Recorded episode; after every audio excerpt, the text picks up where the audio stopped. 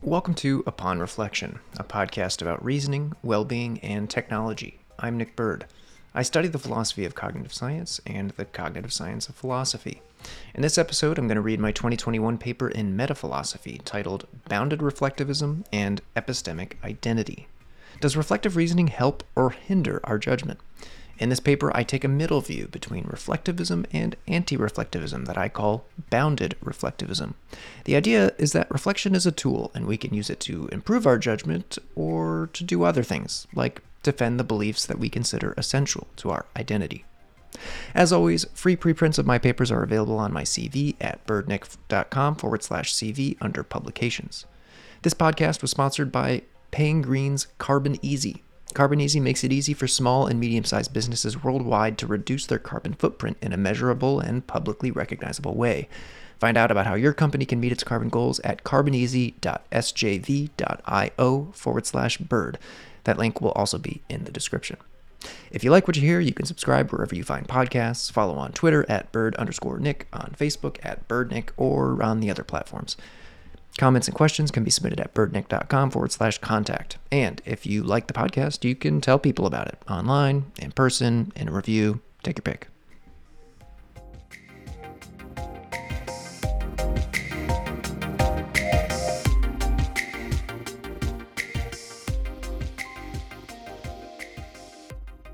Bounded reflectivism and epistemic identity. Abstract. Reflectivists consider reflective reasoning crucial for good judgment and action. Anti reflectivists deny that reflection delivers what these reflectivists seek. Alas, the evidence is mixed, so does reflection confer normative value or not? This paper argues for a middle way. Reflection can confer normative value, but its ability to do so is bound by factors such as what we might call epistemic identity, an identity that involves particular beliefs, for example, religious or political identities we may reflectively defend our identity's beliefs rather than reflect open mindedly to adapt to whatever beliefs cohere with the best arguments and evidence. This bounded reflectivism is explicated with an algorithmic model of reflection synthesized from philosophy and science, and it yields testable predictions, psychometric implications, and realistic metaphilosophical suggestions. For example, Overcoming motivated reflection may require embracing epistemic identity rather than veiling it, a la John Rawls's veil of ignorance. So, bounded reflectivism should be preferred to views offering anything less than this. Quote, all men of reflection are either free from erroneous prepossessions or can divest themselves of them.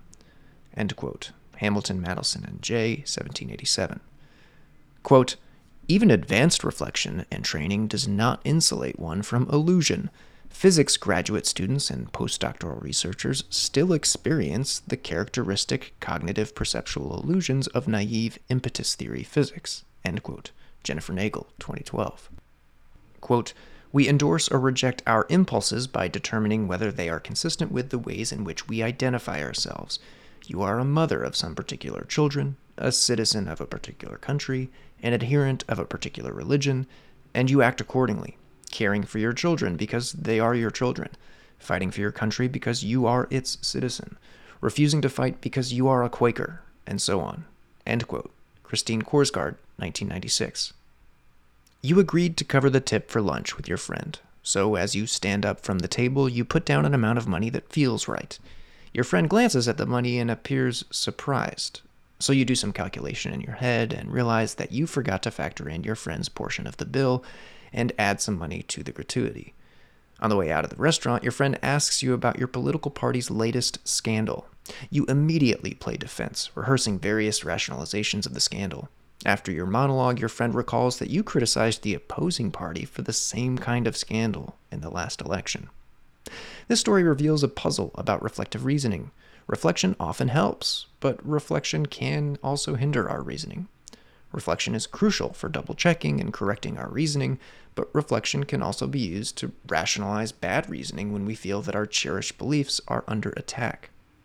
This puzzle about reflection is also manifested in scholarly debates about reflection. Reflectivists claim that reflection is crucial for good judgment and action, but anti reflectivists admit that reflection can lead us astray So, what gives? Does reflection help or does it hinder our reasoning?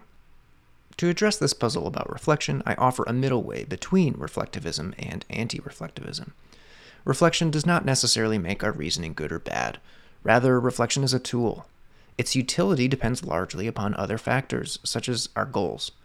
For instance, when someone wants to defend the beliefs with which they most identify, reflection may not satisfy nonpartisan epistemic standards. In other words, reflection's quality can be bound by the beliefs that we tie to our identity. The remainder of the paper explains, argues for, and elaborates on how this notion of epistemic identity leads to the view that I call bounded reflectivism. Section 1 lays out the theory and evidence about the normative value of reflection. Section 2 introduces the notion of epistemic identity and its potential impact on reflection. Section 3 synthesizes the bounded reflectivist model of reflection from the prior sections and relevant literature. Section 4 outlines the philosophical and scientific implications of bounded reflectivism, and Section 5 offers some concluding remarks. Section 1 What's so great about reflection? Reflective reasoning is a mainstay in the history of ideas. John Doris puts it this way A preoccupation with reflection is arguably the Western philosophical tradition's most distinctive feature in both historical and contemporary contexts. This concept of reflection is familiar. A famous first person description of reflection comes from Christine Korsgaard. Quote, I find myself with a powerful impulse to believe, but I back up and bring that impulse into view, and then I have a certain distance. Now the impulse doesn't dominate me, and I have a problem. Shall I believe? Reflection is a thriving area in researching cognitive science as well. Well known titles like Thinking Fast and Slow have popularized much of this research on reflective and unreflective reasoning. So, reviewing the literature on the value of reflective reasoning involves both philosophical theory and scientific investigation. 1.1 Theory, Reflectivism, and Anti Reflectivism. Reflective reasoning is said to be more deliberate, that is, less automatic, and more consciously represented than unreflective reasoning. So, tests of reflection have been designed to lure us into automatically accepting a believable conclusion that if we stop and consciously represent all of the relevant information, we could realize is actually incorrect. For instance, quote, if we know that flowers have petals and that roses have petals, can we conclude that roses are flowers? End quote. Our prior belief that roses are flowers lures us into automatically accepting the inference. If, however, we deliberately stop ourselves from accepting this inference and think about the logical structure of that question, that is, if we reflect, then we can realize that the inference is fallacious it affirms the consequent. In addition to operationalizing reflection, reflection tests show why reflection can be valuable. Reflection can be instrumental in overcoming misleading heuristics and biases, such as the tendency to accept conclusions that align with our prior beliefs. Of course, the value of reflection is a topic of debate. Many philosophers take reflection to be crucial for obtaining various intellectual goods. We can call such philosophers reflectivists, consider a selection of reflectivism in history. Quote, reflective persons, end quote, were said to, quote, eliminate error from our conflicting moral intuitions via appeal to general rules or formulae, end quote. Quote, reflective equilibrium, end quote, was said to be necessary to discern or justify principles of logic and justice. Reflective agency was said to be important to understanding human action quote, reflective knowledge, end quote, was said to be a distinctive capacity of humans that's necessary to understand our beliefs in context, and, quote, how they come about, end quote. Quote, reflective endorsement, end quote, was said to be necessary for morality to have normative force. Quote, reflective scrutiny, end quote, was said to be necessary for evaluating our ethical framework from within, as opposed to evaluating neutrally from the outside or by merely re expressing itself. There are probably more instances of reflectivism in philosophy. While an exhaustive catalog of each instance is a valuable historical project, the goal of this section is just to introduce reflectivism's ongoing and widespread presence in philosophy. Opposing reflectivism, of course, is anti reflectivism. Anti reflectivists argue that reflection cannot do or be what reflectivists think. Consider an example of anti reflectivism. Quote, reflection, by and large, does not provide for greater reliability. It does not, by and large, serve to guard against errors to which we would otherwise be susceptible. It does not, by and large, aid in the much needed project of cognitive improvement. It creates the illusion that it does all of these things, but it does not do any of them. End quote.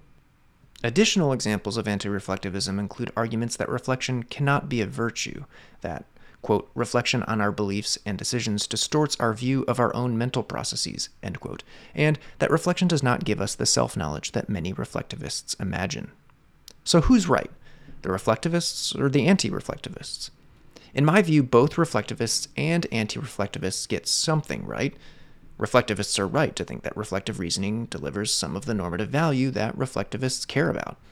And anti reflectivists are right, however, to think that reflectivists seem to be unduly optimistic about reflection. In some circumstances, reflection lacks the proposed normative value, and worse, in other circumstances, reflection can produce normative disvalue. By considering the evidence for these claims, we can begin to see the shape of this middle way that the paper develops. 1.2 Evidence Good and Bad Reflection. Public discourse in the United States often focuses on the ways in which online fake news can be weaponized to undermine democracy. Reddit's CEO announced cooperation with federal investigations on the dissemination of fake news on its website and concluded with the belief that, quote, the biggest risk we face as Americans is our own ability to discern reality from nonsense, end quote. Part of the worry was that reasoning is politically partisan.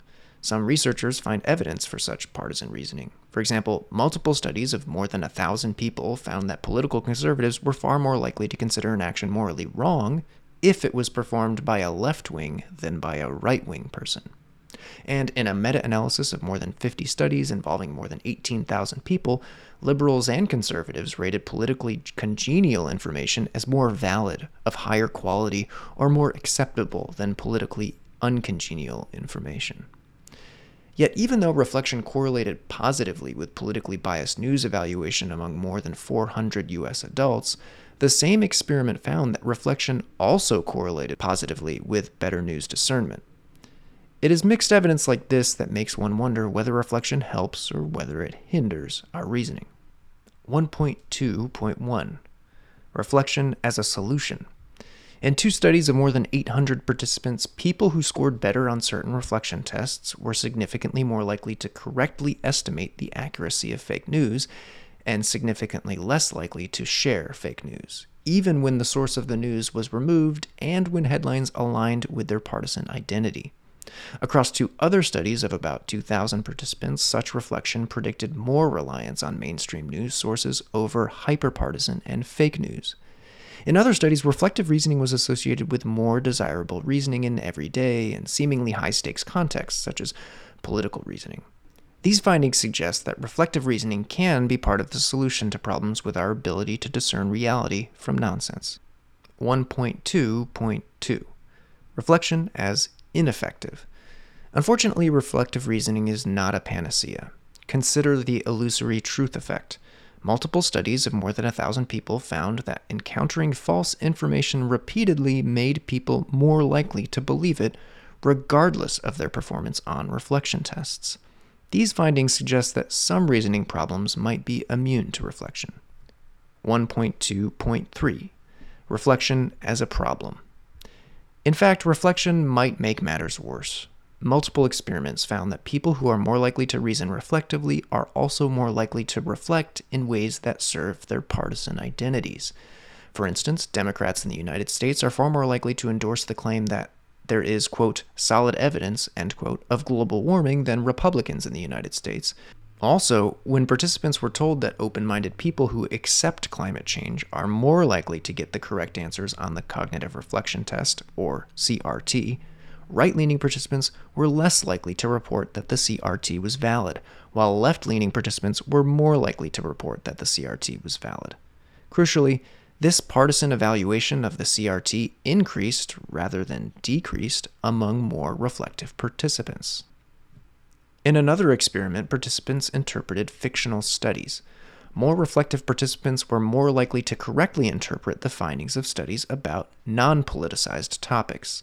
Alas, when interpreting studies about politically salient topics like gun control policy, both left leaning and right leaning individuals were more likely to misinterpret evidence that challenged their policy preferences. And once again, this partisan evaluation of evidence was more dramatic among more reflective participants. In more recent studies, reflecting on initial judgments about real and fake news improved people's truth discernment, but people still, upon reflection, judged politically concordant news to be more accurate than discordant news. These findings suggest that while reflection can help reasoning in some cases, reflection may also hinder our reasoning. Overall, these data suggest that reflection can be part of the problem, insufficiently effective, or else part of the solution. The mixed results are similar to what launched the bounded rationality literature, which attempts to explain how rationality can retain its normative value while being less perfect than originally suggested. So the current project involves explaining how some of the normative value that reflectivists attribute to reflection can be retained even if, as anti reflectivists have argued, the value is bounded in ways that reflectivists may not have originally suggested. One specific bound on reflectivism is a kind of partisanship that I call epistemic identity. Section 2 Epistemic Identity. Korsgaard famously discusses the role of practical identity in reflection. Another form of identity is what I call epistemic identity, the phenomenon of treating certain beliefs as part of one's identity. Suppose that I identify with a religion. If you criticize some aspect of my religion, then I might reflectively defend my religious beliefs, rather than dispassionately submit to the best arguments and evidence. In short, I might prioritize my epistemic identity over other epistemic goods. Or suppose that you identify with a particular political party, one that explicitly codifies its ideological commitments in a party platform that's recited in its public speeches, advertisements, and so on. In other words, you identify not only with the party, but also with its values and its beliefs. In this case, your political identity is an epistemic identity. We have already encountered evidence of an effect of epistemic identity on reflection. There's also evidence, however, that the impact of epistemic identity on reasoning is more general. For instance, judgments about evidence of global warming are more correlated with self reported political ideology in the United States than in any of the other 25 Western developed countries tested. But the United States is not alone. Italian citizens have also been found to consider politically concordant news to be more plausible. Given these and similar data, it's unsurprising that identity has become an increasingly common part of reasoning research. 2.1 proximal and distal effects of epistemic identity. We can distinguish between proximal and distal influences on action. Likewise, epistemic identities can have proximal and distal influences on our reflective reasoning. Epistemic identities have proximal influences on our reflective reasoning when they determine how our reflective reasoning proceeds in any given moment. For example, you might be familiar with an outstandingly opinionated and uncivil person who is quick to share his pet beliefs and immediately dismiss any opposing evidence and arguments, sometimes referred to anecdotally as an obnoxious uncle. Of course, partisanship can influence reflection in more distal ways. For example, some have argued that philosophers may be implicitly influenced by epistemic identity, thereby shaping the broader philosophical discourse over time. 2.1.1 distal effects of epistemic identity. Epistemic identities can have subtle, longitudinal influences on not only reasoning in general, but also reflective reasoning in particular. Our epistemic identities can influence what we seek, what we attend to, what we perceive, and thereby what we remember, whom we listen to, and how we reason. So, when we represent our memories consciously in order to reason about them deliberately, we're working with systematically biased priors. For example, we may be more likely to seek out, attend to, perceive, and remember the successes and unfair criticisms of our own group than competing groups, and less likely to seek out, attend to, perceive, and remember the failures and level headed criticisms of our group than competing groups. This is why one epistemic difference between two groups can result from multiple polarizing processes from each group. This is also part of the reason why providing people with more information does not always reduce polarization. Polarization can occur not only while receiving information, but also while remembering it. 2.1.2 Proximate effects of epistemic identity. The distal influences of epistemic identity can result in proximate impacts of epistemic identity. This identity based reasoning can also explain why people follow their leaders more than they follow logic. That is, they adopt their leaders' policies even when doing so deviates from the logical conclusions of their own professed ideals, principles, and values.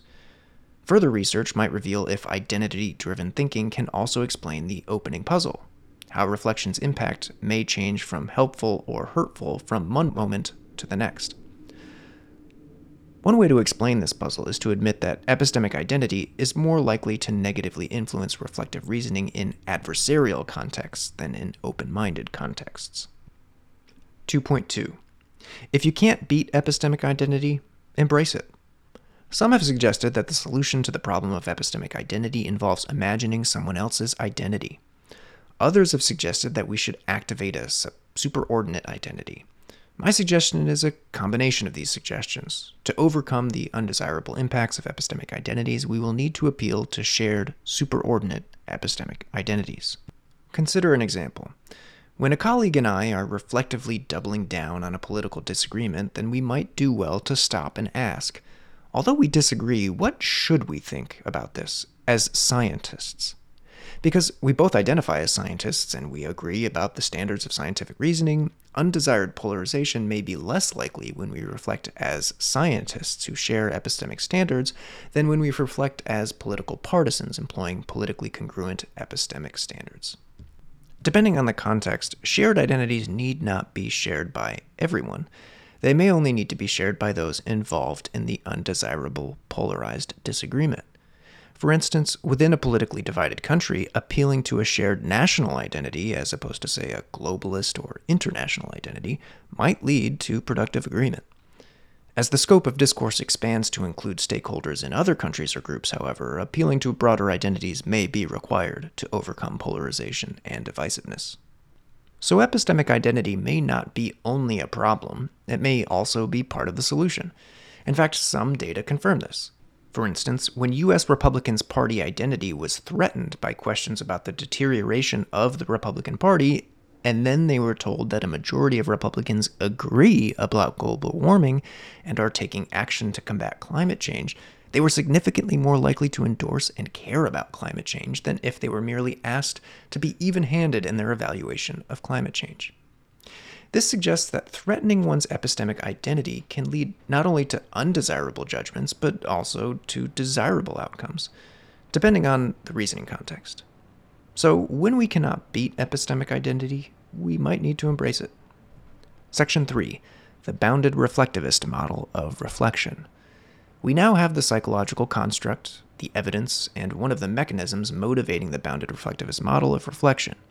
Reflection is said to be deliberate and conscious, Reflection can deliver goods that reflectivists seek, but reflection can also hinder our reasoning in ways that anti reflectivists have suggested sometimes as a result of, among other things, epistemic identity. The bounded reflectivist model of reflection that I have in mind, however, is based on a more complete account of reflection, including the triggers of reflection, the outcomes of reflection, and the possible psychological paths between them. 3.1 Visualizing the bounded reflectivist model. To make it easier to follow the written explanation of the model, the bounded reflectivist model is visualized algorithmically in Figure 1.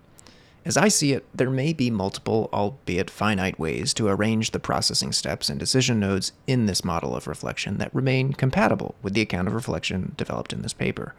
For instance, the order of the triggers of reflection outside the large box labeled quote reflection end quote, and the steps of reflection inside the large box labeled quote reflection end quote could be slightly rearranged without violating bounded reflectivism. Moreover, there could be cases in which reasoning involves multiple looping paths through this model, for example, from an intuition to reflection about that intuition to then another intuition, and so forth. 3.2 When reflection is not triggered. The visualization illustrates how tasks can prompt either an autonomous response or reflection. If the task is not novel, high stakes, or imaginative, then reflection will probably not be triggered. Rather, an autonomous response will occur. Whether we accept the autonomous response or reflect on it will depend on whether we detect conflict between the autonomous response and some other seemingly relevant response, or whether we have a feeling of rightness about the autonomous response. If no conflict is detected and one's feeling of rightness is high, then the autonomous response is probably accepted.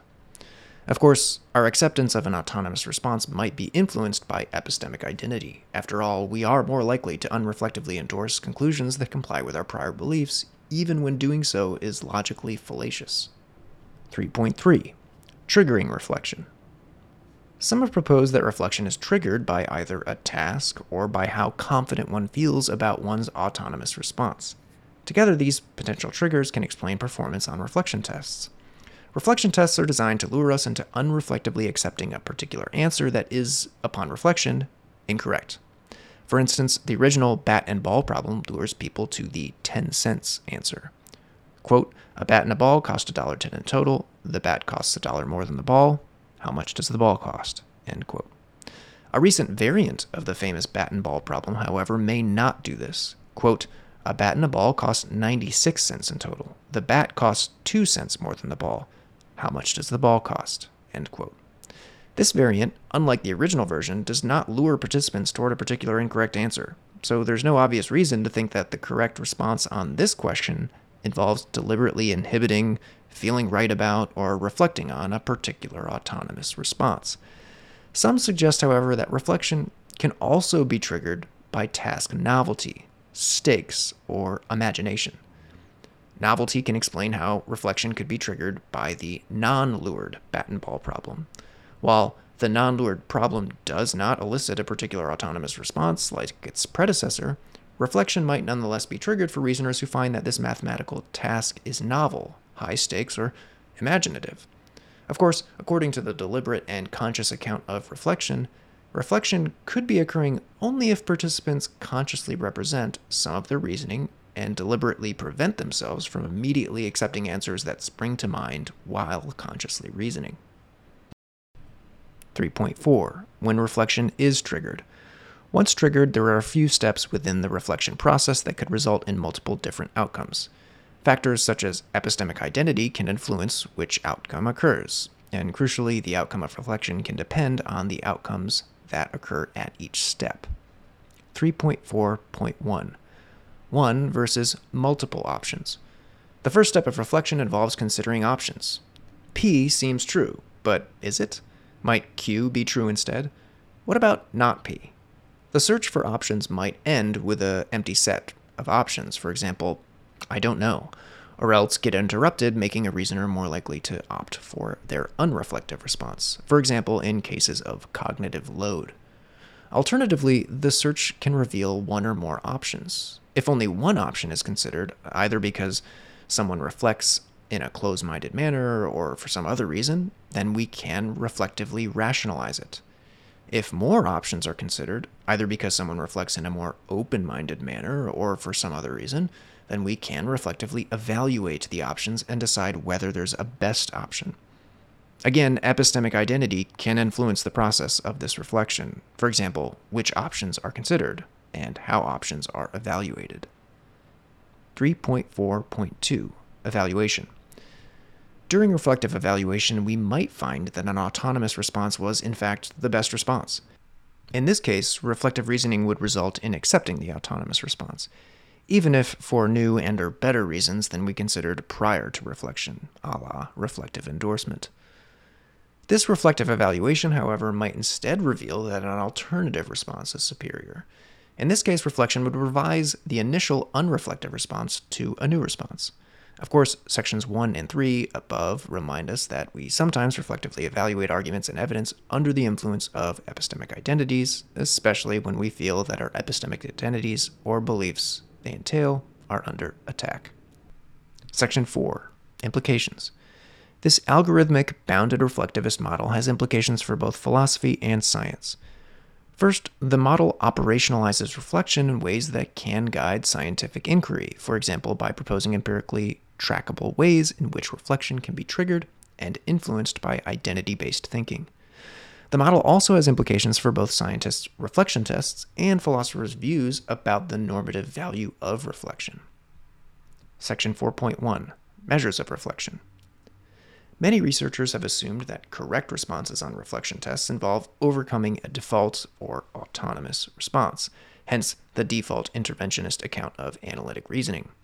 But when researchers record participants thinking aloud as they complete these measures of reflection, they often find that participants can immediately respond correctly with no verbal or other evidence of a lured response.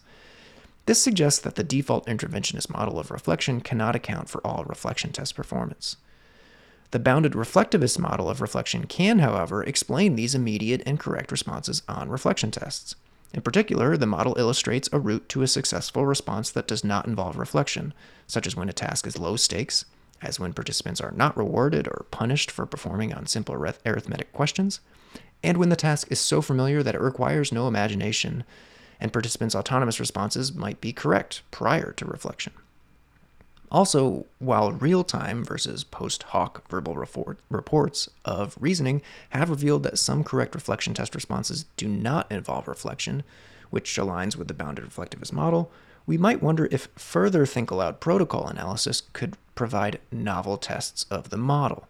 So, for example, think aloud recordings and transcripts have the potential to falsify bounded reflectivism's proposed triggers of reflection steps involved in reflection, and how other factors can influence the outcomes of each of these steps, such as identity cues or reduced cognitive load. Section 4.2 The normativity of reflection. Recall the reflectivists who argue that reflection is crucial for good reasoning. These reflectivists think that reflection is always normatively valuable, and that is part of what anti reflectivists deny. Bounded reflectivism accepts many of the anti reflectivists' negative conclusions about reflection without going so far as to say that the normative value of reflection is, quote, an illusion, end quote. Hence, bounded reflectivism fulfills the need for, quote, sensible reflectivism, end quote, between reflectivism and anti reflectivism. Bounded reflectivism also provides other normative implications about how to handle epistemic identity and the bounded value of reflection. 4.2.1 Reflective Equilibrium. Bounded reflectivism's middle way between reflectivism and anti reflectivism involves admitting that reflection's normative value is contingent. Reflection can confer normative value in some conditions and not in others, depending on factors like epistemic identity. Some have realized that reflection is not enough for reflective equilibrium. For example, some suggest that reflection must occur behind a veil of ignorance to insulate it from the undesirable impacts of epistemic identity. Some, however, have questioned the psychological plausibility of ignoring our own identity while reflecting. The bounded reflectivist model reinvigorates the plausibility of reflective equilibrium with a more realistic suggestion than Rawls' original position. Rather than veil epistemic identity, embrace it. Bounded reflectivism suggests that reflective equilibrium is more likely when reflective reasoners are motivated by shared, superordinate epistemic identities than when reflective reasoners are under the influence of narrower, less universal epistemic identities. Section 4.2.2 Reflective Scrutiny. Bounded reflectivism's treatment of identity can also address the objectivity problem. Consider how the objectivity problem is manifested in metaphilosophy. When we try to justify our framework from within the framework, we end up merely re expressing the framework rather than justifying it. For example, when we selectively focus on the desiderata that our framework was specifically designed to satisfy. Some philosophers suggest that reflection is a solution to this problem. Bounded reflectivism takes a different approach, however, holding that metaphilosophical scrutiny may require a shared superordinate epistemic identity. Naturally, a shared superordinate epistemic identity cannot achieve external objectivity. Such objectivity may be unachievable, however, suggesting that the external objectivity problem is not endemic to bounded reflectivism.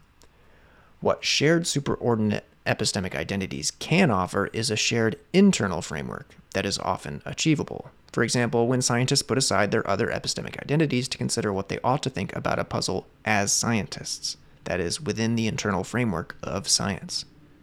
Without such shared epistemic identity or identities to provide a common internal framework, it's not clear how reflection about your view could have optimum normative force with me and vice versa.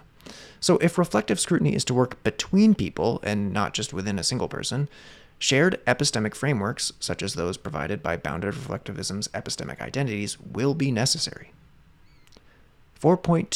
4.2.3 Strategic reliabilism. Of course, this paper does not consider all of the conditions in which reflection will help or hinder our normative goals.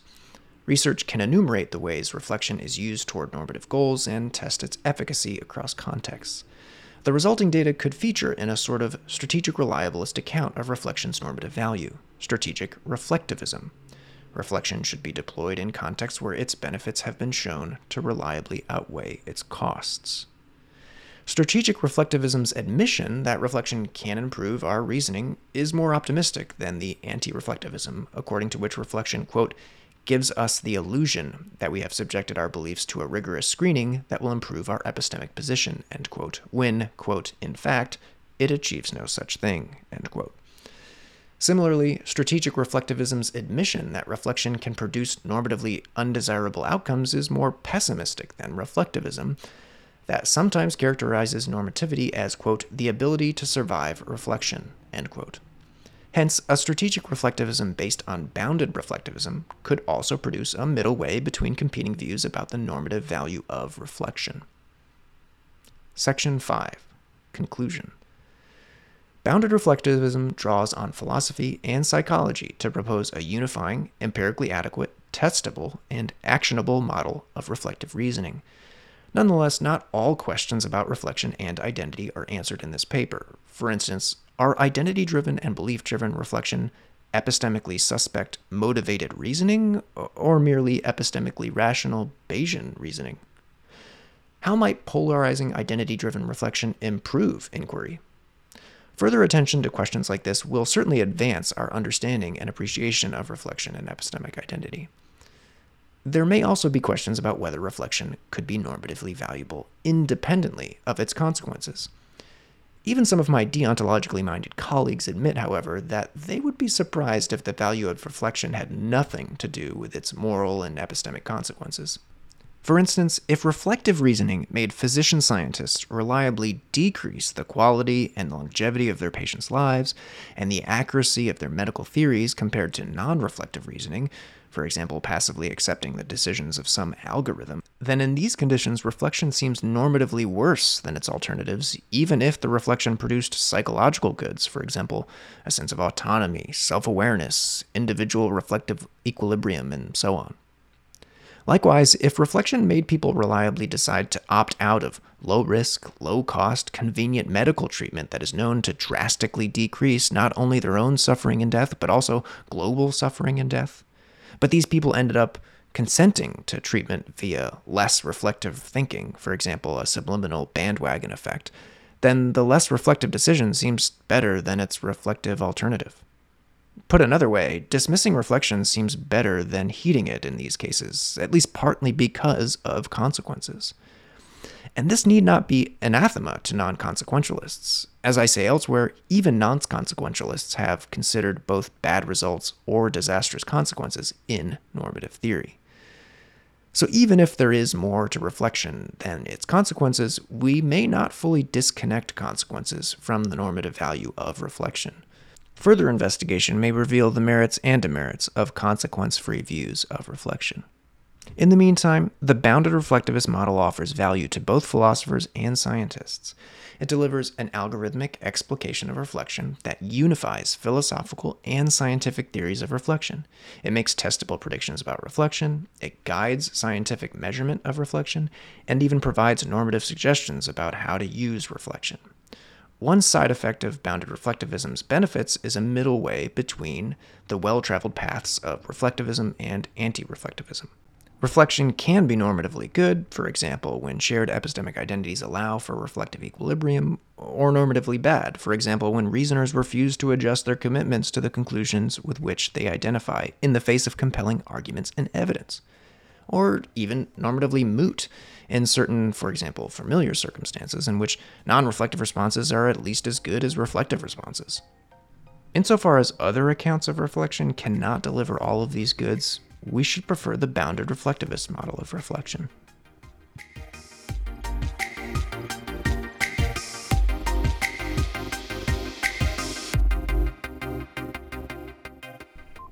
This podcast was sponsored by Payne Green's Carbon Easy. Carbon Easy makes it easy for small and medium sized businesses worldwide to reduce their carbon footprint in a measurable and publicly recognizable way. Find out how your company can meet its carbon goals at carboneasy.sjv.io forward slash byrdnick.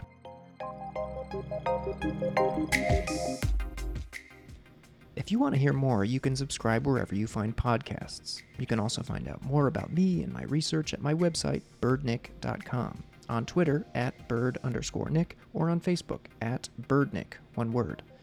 If you have suggestions or questions for the podcast, you can submit them at byrdnick.com forward slash contact. And of course, if you end up enjoying the Upon Reflection podcast, then feel free to tell people about it, online, in person, or in your review. Thanks.